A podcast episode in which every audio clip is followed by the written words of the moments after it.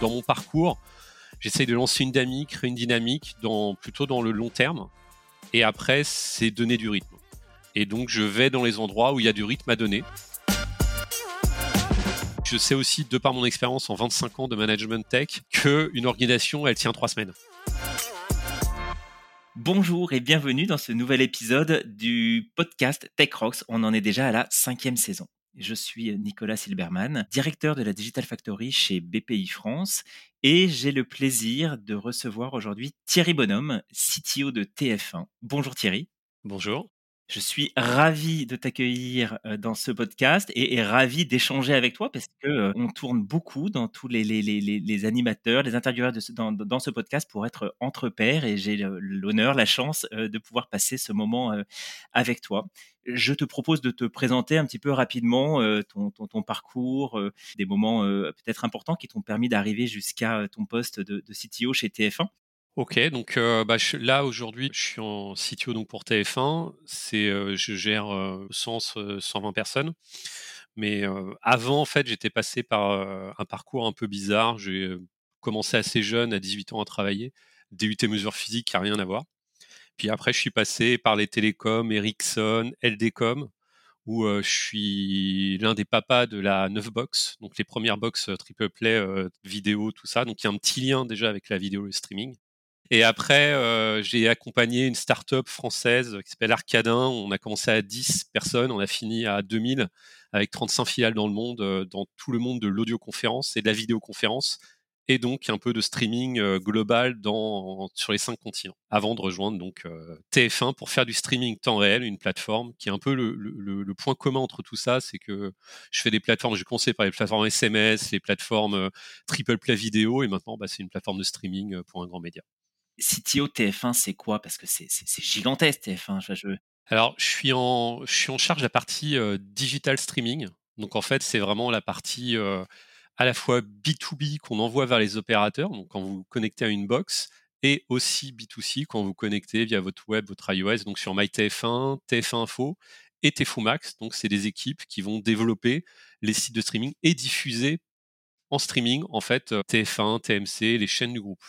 Avant de, creuser un petit peu sur, sur, tes enjeux, tes objectifs, tout ce qui te, drive au, quotidien dans ton, poste actuel, dans tout ton parcours, qu'est-ce qui, est-ce que c'est via la rencontre de, de, leaders peut-être inspirants, de gens avec qui tu as travaillé ou d'environnements qui t'ont encore plus motivé, conforté, qui t'a fait progresser et avancer dans cet environnement de leadership technologique? Construire des choses, donc construire des choses utiles pour les gens donc, euh, ces premières plateformes SMS, ces plateformes triple play vidéo, c'est vraiment construire quelque chose et dans un but business. Ça, pour moi, j'ai toujours eu un lien accompagner le business et les clients. Donc, je, je suis absolument pas tech pour la tech. Je ne sais pas développer, je sais pas coder, c'est pas du tout mon truc. Par contre, je prends des besoins. Je suis plutôt un business partner avec les avec euh, mes pairs en fait, et avec les équipes, je suis plus créer une dynamique. Donc, dans mon parcours, j'essaye de lancer une dynamique, créer une dynamique dans, plutôt dans le long terme. Et après, c'est donner du rythme. Et donc, je vais dans les endroits où il y a du rythme à donner, donc où il y a de la transfo, où il y a des challenges, où il y a des moments un peu compliqués, des fois stressants pour des périodes. Ah, faut lancer, euh, faut lancer ça. Ah, faut faire ça. Et ça, c'est le moment où tiens, bah, je peux me positionner pour essayer de battre un peu le rythme, mais plutôt sur du moyen long terme. Ok, c'est super clair, effectivement, le, ce côté tech pour la tech qu'on entend souvent pour se dire, en fait, on aime bien être avec le business ou en tout cas tout au bout avec le, un pied dans la réalité, voire presque deux en fait, qu'on peut partager avec les, les, différents leaders tech dans, dans, ce podcast et dans, la communauté Tech Rocks.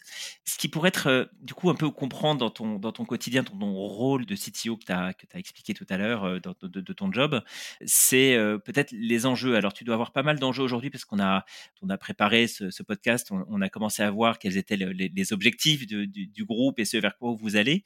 Mais déjà, si on fait un tout petit pas de, recul, euh, ce par quoi vous êtes passé, parce que la, chaîne a pas mal développé sa présence sur le digital, donc ça a dû être assez intéressant aussi déjà, avant même de parler du futur. La partie digitale de TF1 existe depuis plus de 20 ans. Donc moi, les suis depuis plus 5 ans à peu près. Ils ont fait des articles. Avant, c'était très du, des articles d'information, c'était des choses comme ça avant, avant que j'arrive. Après, ils ont fait du streaming vidéo, effectivement, et c'était essentiellement du replay. Donc moi, je suis arrivé à un moment où on s'est posé la problématique de volume. Donc c'était après 2018. C'est si on veut faire beaucoup de volume sur du live streaming, comment on fait Donc là, c'est poser des questions de qualité de service. C'était déjà le cas il y a quelques années. Ça va qu'on va passer au futur, ça sera d'autant plus vrai. Et donc ces, premiers axes en fait de qualité de service, volumétrie, streaming, et à l'époque on disait replay, on parlait de la chaîne, mais c'était ça les dernières années en fait. Parce que ça va plus loin que le, replay maintenant, ou euh, moi j'ai le sentiment d'avoir euh, le replay et le live, je me souviens de, chiffres partagés pour des Coupes du Monde, des choses comme ça qui sont juste dingues. Culturellement, c'est-à-dire que les gens vont sur MyTF1 pour regarder, euh, ils ont raté le Colanta de la veille ou ils ont raté euh, le The Voice de la veille. Ou sinon, regarder en live un événement sportif parce qu'ils sont dans le train ou ils sont avec des copains l'après-midi. On a euh, notamment la volonté et l'axe stratégique de sortir de ça. C'est-à-dire qu'on on ne veut plus être un acteur télé, on veut être un acteur du streaming. Et en fait, ça, quand tu découles, ça veut dire beaucoup, beaucoup de choses, parce que du streaming gratuit, donc être leader de ça. On est leader du replay en France depuis des c'est pas le problème. Mais quand tu te positionnes en tant que plateforme de streaming gratuite, ça veut dire quoi pour nous? MyTF1 existant bah, Ça veut dire plein de choses. On faisait des lives, tu mentionnais les volumes, on était à 3,5 millions de streamers en 10 minutes sur notre plateforme en décembre. Donc c'est, euh, quand tu vois la population française, ouais, 3 millions et demi, ça, commence à faire en 10 minutes. Donc on, doit encaisser effectivement cette charge-là. Et plateforme de streaming gratuite, bah, ça veut dire, ça c'était l'année dernière. Donc si on se positionne à remplacer la télé, ça veut dire que bah on va atteindre 5 millions, 10 millions de personnes et parce que les audiences télé baissant, peut-être 5, 10 ans, il y aura plus de télévision telle que tu la connais, ça va être du streaming. Donc ça veut dire 16 millions de personnes en simultané pendant un live de Coupe du Monde sur la plateforme de streaming. Ah ouais, mais remplacer la télé, c'est un, sacré défi à plein de titres. Et je pense qu'en plus, toi, dans ton quotidien, dans ton, dans ton scope, ça doit avoir pas mal d'impact. De, mais, mais j'ai presque envie de dire, avant de parler déjà des impacts, c'est remplacer la télé. Euh, il n'y a pas déjà les Netflix, les, les YouTube, etc. Comment vous positionnez par rapport à ça? C'est effectivement, c'est la concurrence, c'est l'une des spécificités bah, de TF1, c'est-à-dire que c'est une grande entreprise, donc et les concurrences, effectivement, les YouTube, Netflix, Prime et autres. Je pense que on a vraiment déjà en termes produits et offres, on a des vrais différenciants qui sont sur le positionnement et sont sur l'offre. C'est-à-dire qu'on a un catalogue français avec des séries, des spécificités. On a du live que n'a pas Netflix. On a des événements à la fois du sport, sur du foot, l'entertainment avec Colanta, The Voice, de l'information que n'a pas Netflix, que n'a pas Prime. Donc ça, c'est ce qui nous différencie. Et puis en termes de produits, donc c'est vraiment eux, ils ont des choses qu'on n'a pas. Donc là, c'est raccrocher les wagons justement du streaming avoir des parcours qui sont plus proches de ces codes-là, avoir plus d'IA, plus de personnalisation, plus des choses qu'on manie pas encore. Donc il y a encore des transfos techno. Eux, ils sont beaucoup plus nombreux que nous. Je parlais de 150 personnes et, et, on va pas aller, sur leur terrain, mais par contre, en termes de transfo, bah, on va aller vers plus d'industrialisation qu'aujourd'hui, c'est sûr. Et on va mettre en avant des choses qu'on fait déjà, mais plus. On, va mettre en avant des services de face, des chaînes on a 60 chaînes aujourd'hui, les gens ne savent pas, mais on a 60 chaînes digitales qui sont euh, disponibles. Tu peux regarder tous les matchs de rugby euh, euh, depuis 97, tu peux regarder tous les feux de l'amour, tu peux regarder en live, en direct, sans la notion de, TF1. Effectivement, du coup, cette, transformation, comme tu dis, c'est une transformation, alors certainement à l'échelle de l'entreprise, on n'est pas là pour en parler, mais en revanche, à ton niveau, dans la tech, quand on parle de je suis une plateforme de replay où j'imagine que tes enjeux initiaux, c'est d'abord, euh, euh, je sais pas, ça va peut-être quoi, le, player vidéo avec l'encodage et la tenue à la charge. Ça change quoi? Tu parles de plateforme par rapport au mindset, par rapport à, peut-être à l'orga, à la façon de, de, préparer, d'anticiper les projets? Alors, ça change que c'est une plateforme évolutive. Quand on parle de plateforme streaming, en fait, c'est pas j'ai la télé et je regarde toujours la télé. C'est que on va faire bouger des homepages, on va mettre des nouveaux features qu'on va supprimer si ça marche pas. On fait évoluer en fait ce produit tel un produit. C'est pas un produit fini. Quand tu auras le JT sur ta télécommande, c'est un produit fini. C'est un flux vidéo. Nous, on va, on peut faire évoluer, on peut faire des coupures, des chapitrages. On va cibler les publicités un peu plus si tu es un homme, une femme, un, amateur de gilet, amateur de voiture, je, je sais pas quoi. Donc tout ça, c'est les choses effectivement plateforme de streaming que tu peux pas faire avec la télé.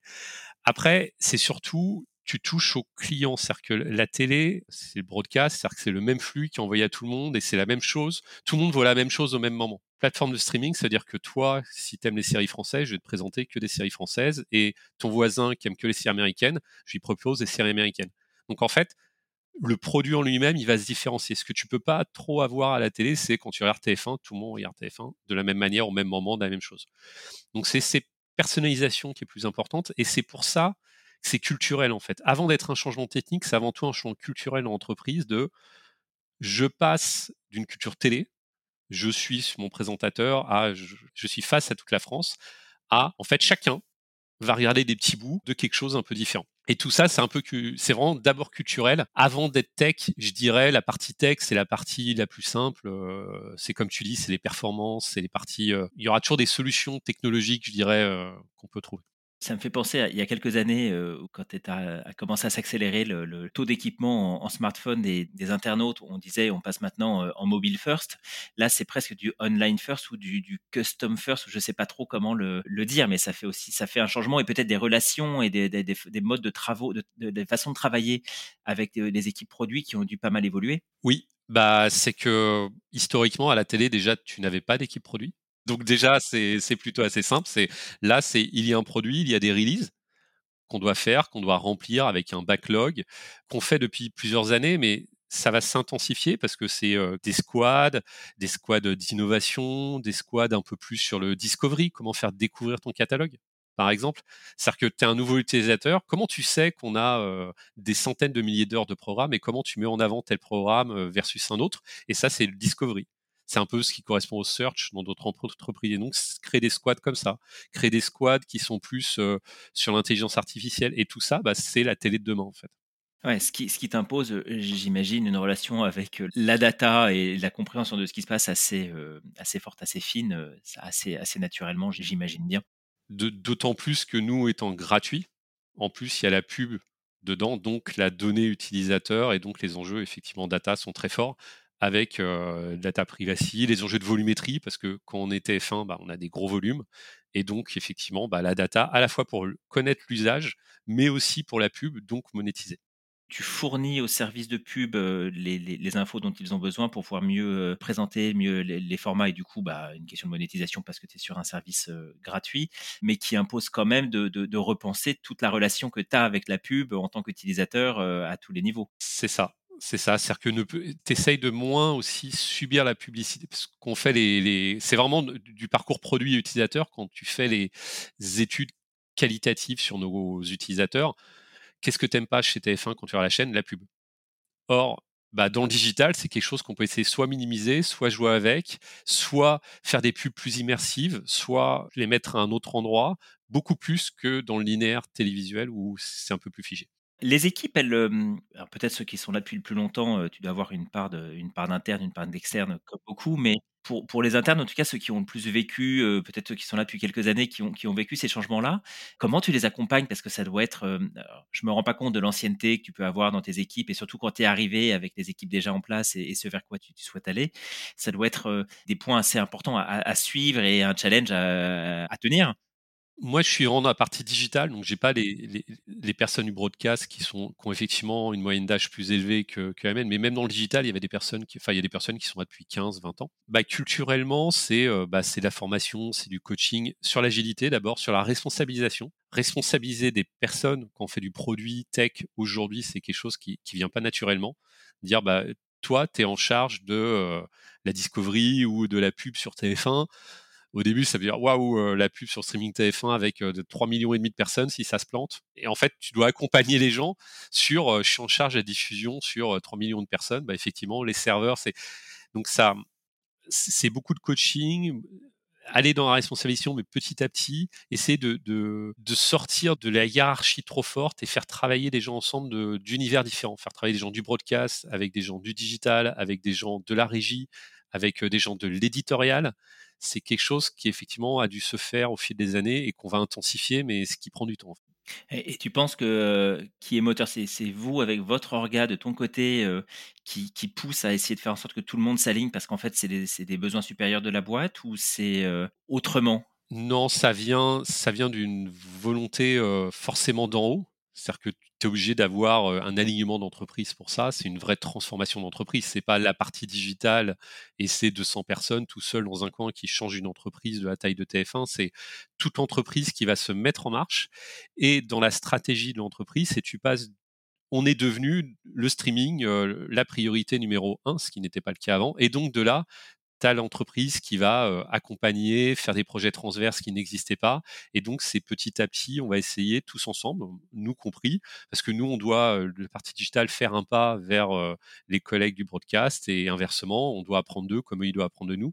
en fait, vraiment, ça va vraiment aussi d'en haut pour pouvoir après diffuser et infuser petit à petit. C'est pas un truc qui est immédiat top down, forcément, t'infuses petit à petit parce que bah la vie est comme ça, qu'on des grandes boîtes et faut casser les silos, ça prend du temps, mais mais c'est toujours le, la, partie marrante de découvrir l'autre, de découvrir des métiers qu'on ne connaît pas. La partie production, la partie faire, c'est un vrai métier. C'est quelque chose qui est vraiment un vrai métier TF1 que nous dans le digital on n'a pas et on doit aussi de se l'apprendre. Si on veut remplacer la télé, on doit d'apprendre ces métiers-là aussi. Ouais, donc ça veut dire que tu as des équipes qui n'existaient pas forcément il y a, je je sais pas, deux, trois ans ou en tout cas il y a quelques années. Dans toi, dans ton service, tu as des équipes qui n'existaient pas. Tu parlais de Discovery, je sais pas si ça existait il y a deux, trois ans. tu avais peut-être du search, même pas. Est-ce qu'il y en a d'autres comme ça qui ont peut-être nécessité pour toi de te reposer, de prendre le petit pas en arrière pour te dire: «Bon attends, en fait, c'est quoi l'orga qui est intéressant ou qu'est-ce que ce vers quoi je dois aller pour être encore plus une plateforme, Bah, avoir des équipes qui gèrent le catalogue, par exemple, qui est vraiment dédié des squads par périmètre fonctionnel et non plus seulement par squad par squad technique avec un PO qui va euh, s'occuper de la branche iOS. C'est on était très delivery en fait euh, en processus et augmenter la partie discovery en rajoutant du product management, en rajoutant l'UX intégré aux équipes qu'on n'avait pas. Ces choses-là et vraiment créer des squads métiers, une squad euh, découvrabilité du catalogue, une squad onboarding euh, quand tu t'inscris sur TF1, le fait que ça soit fit, enfin, toutes ces choses dans le digital auxquelles on est habitué, effectivement, nous, il faut qu'on l'amène, et on a, même si on a commencé, il faut qu'on continue à le diffuser au sein de la télé. Euh, tout le traitement des métadonnées, des émissions, des programmes, tout ça, c'est des choses qu'on doit euh, structurellement essayer d'avoir des équipes dédiées, focalisées là-dessus. Donc, on va découper par pan fonctionnel, et puis après, on, par petits bouts d'équipe. C'est un point que je, trouve très très intéressant, c'est quand tu, expliques effectivement que tu passes d'équipes qui sont très focus euh, sur le delivery et, qui ont besoin d'avoir des équipes les mêmes ou d'autres euh, qui se concentrent sur la partie discovery, donc différent de ton équipe discovery, là où tu disais que c'était plus un. Bref, discovery au sens produit. Toi, dans ton équipe, tu as des techs et tu dois avoir certainement un peu, tu dois avoir des PO chez toi ou euh, peut-être qu'on pourrait parler un peu de ton orga, mais ça, t'impose aussi de, prendre le petit pas en arrière et de réussir à, embarquer tes, interlocuteurs, tes stakeholders pour les embarquer, oui, tout simplement. Bah oui, c'est-à-dire que les, les médias, ça évolue très très très très vite. Donc il y a la nécessité d'urgence à embarquer les stakeholders, on n'a pas à les convaincre. Parce qu'en en fait, le monde du média, euh, quand on voit ce qui se passe à côté, Netflix, Prime, machin, enfin, c'est quand même des fusées à côté. Donc, on n'a pas, il y a certaines entreprises, on doit les convaincre. Oui, il faut y aller, il faut changer, et c'est comme ça. Nous, on n'a pas ça, pas trop. En revanche, il faut plutôt travailler sur les échéances, le planning, qu'est-ce qui est faisable, pas faisable c'est plutôt sur cet aspect-là qu'il faut plus travailler. Qu'est-ce qu'on rentre dans la roadmap? Comment on fait la roadmap? On faire valider les bonnes étapes, les contenus de cette roadmap et dire bah non mais ça on peut pas l'avoir dans trois mois, faut attendre six. Et en plus bien identifier les parties prenantes extérieures qui sont pour nous soit des fois les opérateurs, soit des fois en interne d'autres départements type la régie ou des choses comme ça. Donc c'est plutôt la gestion des stakeholders est plus vraiment sur l'aspect calendrier, planning, sur essayer de les convaincre que ça se fait pas en deux semaines, mais ça se fait en, ça se fait en deux mois. Quand on t'entend, tiens, le, le, streaming, c'est la priorité numéro un. J'imagine derrière des enjeux, peut-être des budgets différents, en tout cas plus de, mise en avant vis-à-vis de tes projets que tu peux avoir. Est-ce que tu repenses, est-ce que tu refais un petit saut dans le passé de ce que tu as vécu, de gens avec qui tu as discuté, de boîtes que tu as pu connaître ou dont on a pu te parler, ou de bouquins, de dire, de dire tiens, ça m'avait inspiré, ça peut peut-être me permettre de, de, penser autrement, ou à l'inverse, te dire bon, on va avancer progressivement, on va voir, et au pire, on, ajuste petit à petit, on, est dans l'amélioration continue. Je ne sais pas comment tu, vois le. Alors moi, mon, approche là-dessus, je pense de par ma personnalité, comme je suis, moi, je, viens de Murphy, j'ai plutôt un caractère à apprendre par moi-même plutôt empirique. Parce que je, je physique chimie, ça n'a rien à voir. et les formations théoriques, c'est pas trop mon, fonctionnement, même si je, je, vais lire des bouquins sur la théorie, mais je suis plus quelqu'un qui qui arrive quelque part, qui regarde le contexte ou qui regarde ses voisins à côté et qui va dire tiens c'est pas mal, ou qui essaye d'analyser en fait la situation que je vis moi, j'apprends autour de moi et après j'essaye euh, trouver des solutions plutôt customisées. Je, je sais euh, quand je lis les bouquins euh, d'organisation, d'agile, toutes ces choses-là, oui, mais aussi je sais aussi de par mon expérience en 25 ans de management tech que une organisation elle tient trois, elle tient trois semaines suffit que tu quelqu'un qui parte, euh, quelqu'un de clé, quelqu'un, euh, ça bouge, un nouveau projet qui arrive, bah, t'exploses le truc. Donc, il faut réussir quand même à avoir une certaine euh, adaptation et ce qui marche chez le voisin marche pas chez toi parce que c'est pas les mêmes personnes, parce que c'est pas les mêmes enjeux business, parce que c'est pas des fois ce qui marche dans l'e-commerce va pas marcher dans le streaming, ce qui marche avec des devs marche pas avec de l'infrastructure. Donc voilà, moi je suis plus de par mon expérience plutôt à créer une dynamique à voir ce qui se passe, essayer de créer une dynamique, commencer petit à petit à, ben, je suis musicien à la base, donc créer un rythme. Et donc effectivement, de temps en temps, tu vas laisser, euh, tu vas faire plaisir à, ton soliste euh, qui va jouer un solo guitare tout seul, c'est un super, truc technique, waouh, une stack de fou. Et puis après, non, mais tu as besoin du batteur, tu as besoin du bassiste, tu as besoin des autres, et donc tu repars sur un rythme. Tu peux pas faire des ruptures et tu dois garder le même rythme un peu tout le temps, mais régulier. Et donc là, tu vas rassembler les gens petit à petit, ton orchestre, et tu vas y aller. Je suis pas du tout à faire varier les rythmes tout le temps. Tiens, faut y aller. Après, on ralentit, on débranche tout, on refait, on repasse d'une page blanche. Non, je suis plutôt à continuité parce que les ruptures, euh, ça peut être surtout quand on a des gros chiffres d'affaires, ça peut être compliqué à gérer. Euh, sinon, faut être sûr de soi pour en avoir déjà fait par le passé. Vaut mieux plutôt faire la continuité en fait et gérer le legacy après petit à petit. Mais voilà, c'est mon mode. Mais c'est vraiment plus lié à mon mode de fonctionnement qu'au bouquin que j'ai lu ou on peut appeler ça une sorte d'organisation un peu euh, vivante euh, qui va pas se remettre en cause fondamentalement, qui va juste. Euh, est-ce que c'est apprendre en marchant ou en tout cas grandir progressivement ou, s'adapter. C'est une rivière, en fait, il faut que tu arrives à choper le rythme de la rivière qui coule. De temps en temps, tu as des embranchements, de temps en temps, ça va créer un fleuve, tu entends un torrent, une cascade, mais il faut, essayer toujours que ça coule si tu as un barrage quelque part, effectivement, c'est compliqué, ça peut déborder et tout. Donc en fait, toi, tu es en avant et tu de voir où va la rivière et tu de faire couler l'eau. Tes équipes, elles, attendent quoi de toi? Elles attendent qu'on leur explique. Il y a une vision stratégique qui est énoncée, voilà, par, par le top management. Ils attendent qu'on leur répète, qu'on leur donne la vision avec d'autres mots, qu'on leur donne une stratégie, de la visibilité, de la transparence. Ils attendent, je pense, de la confiance les, gens sont aujourd'hui beaucoup, beaucoup en attente de confiance, de transparence. Quand ça va, on leur dit bravo. Quand ça va pas, on leur dit bah ça va pas. Ils attendent de moi, je pense, plutôt ça, et que je garde mon sang-froid quand ça va pas, pas, pas, pas du tout. C'est-à-dire qu'au moment des crises, effectivement, ce qui arrive toujours quand on est tech, il y a un moment toujours dans, dans ton expérience euh, dans l'entreprise, tu as une crise opérationnelle à gérer. À ce moment-là, bah, les regards se tournent vers le CTO et dire bon bah c'est la merde, qu'est-ce qu'on fait? D'ailleurs, tu as peut-être un, moment à nous partager, alors peut-être pas de, crise, ça peut être dans, dans, dans, de la réussite ou, dans de, ou au contraire un magnifique cas d'école à ne pas faire, à nous partager peut-être?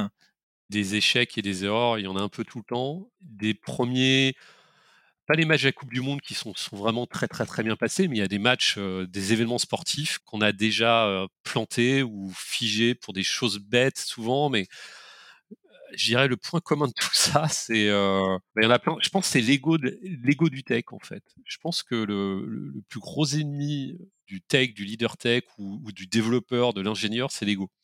De penser qu'il va régler tous les problèmes, de penser tiens il y a qu'à Faucon, de penser euh, euh, je vais tenir le timing, de penser qu'il est plus fort et que il va, oui, techniquement on peut tout faire, mais l'ego, en fait, un peu d'humilité, je trouve, dans, les techs, dans la manière d'appréhender les problèmes, d'être paranoïaque des fois, de pas être trop optimiste et des, des, des gros fails, c'était des fails pour des événements ou des, on s'est planté parce qu'on, ouais, non mais si, allez, ça va passer. Mmh. ouais. non, mais c'est un super, c'est un, super point euh, que moi, moi j'ai déjà euh, vécu et je pense qu'on est pas mal à, le, à, voir exactement de quoi tu parles, mais difficile de le détecter peut-être le, dans, le, dans le quotidien. Euh, alors, on arrive là à la fin de ce podcast déjà. Je n'ai pas vu le, le, temps passer. Est-ce que tu aurais deux, trois conseils ou bonnes pratiques à partager auprès de tous nos, nos, auditeurs? La tech, c'est avant tout l'humain en fait. C'est-à-dire qu'on doit gérer des hommes, on doit gérer des femmes, on doit, donc comme je disais, faire attention à l'ego, gérer les changements, s'adapter aux gens, en beaucoup plus qu'aux technos. C'est très simple de s'adapter à une techno, comme parler une autre langue, c'est des choses qui s'apprennent. Euh, mais déceler euh, tous les soft skills, déceler euh, ce qui va, ce qui va pas dans le regard de quelqu'un parce qu'il va pas le dire, parce qu'il va pas oser, parce qu'il sait pas le dire. donc être très à l'écoute en fait des signaux faibles, beaucoup plus finalement des fois qu'à l'aspect technologique, quel code, quel langage je fais. C'est au moment où on est prêt à appuyer sur le bouton, je dis tu le sens comment? Et si je vois la peur dans le regard du mec qui va appuyer sur le bouton, je lui dis bah attends, attends un peu, on le fait pas. C'est déceler ça avant d'y aller. C'est vraiment le gros, c'est faire attention à l'humain en fait dans, dans, dans ce sens-là. Merci beaucoup Thierry. Est-ce que on se voit? Est-ce que tu viens? On se voit au TechRock Summit? Bah ouais, ouais, ouais, je serai là le 7 et 8 décembre, je crois, c'est ça? Absolument, le 7 et 8 décembre 2023 à Paris. Hâte de pouvoir rééchanger avec toi de visu. Merci beaucoup pour cette demi-heure que nous avons passée pour ce podcast de TechRox. Et je te dis à très bientôt et une excellente journée, soirée. Pareil, merci beaucoup.